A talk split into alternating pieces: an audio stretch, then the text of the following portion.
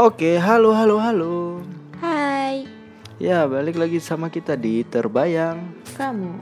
Oke, hari ini kita akan bahas tiga hal kenapa kita harus putus ketika LDR. Yang pertama, kamu bukan tipe orang yang bisa LDR.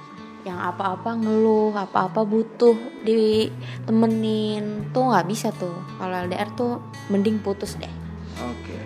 Lalu yang kedua, ada kemungkinan kamu bisa diselingkuhin. Oh, Iya, karena ya? Iya, mana tahu dia deket sama cowok lain, terus tiba-tiba dia diam-diam sama kamu dan dia pacaran baru. Hmm, sungguh menyakitkan. Mending putusin aja Iya. ketika LDR. Lalu yang terakhir, Yang terakhir, karena kamu nggak akan ketemu dia lagi dengan waktu dengan jarak waktu yang 10 tahun, 20 tahun, mending putus aja dong.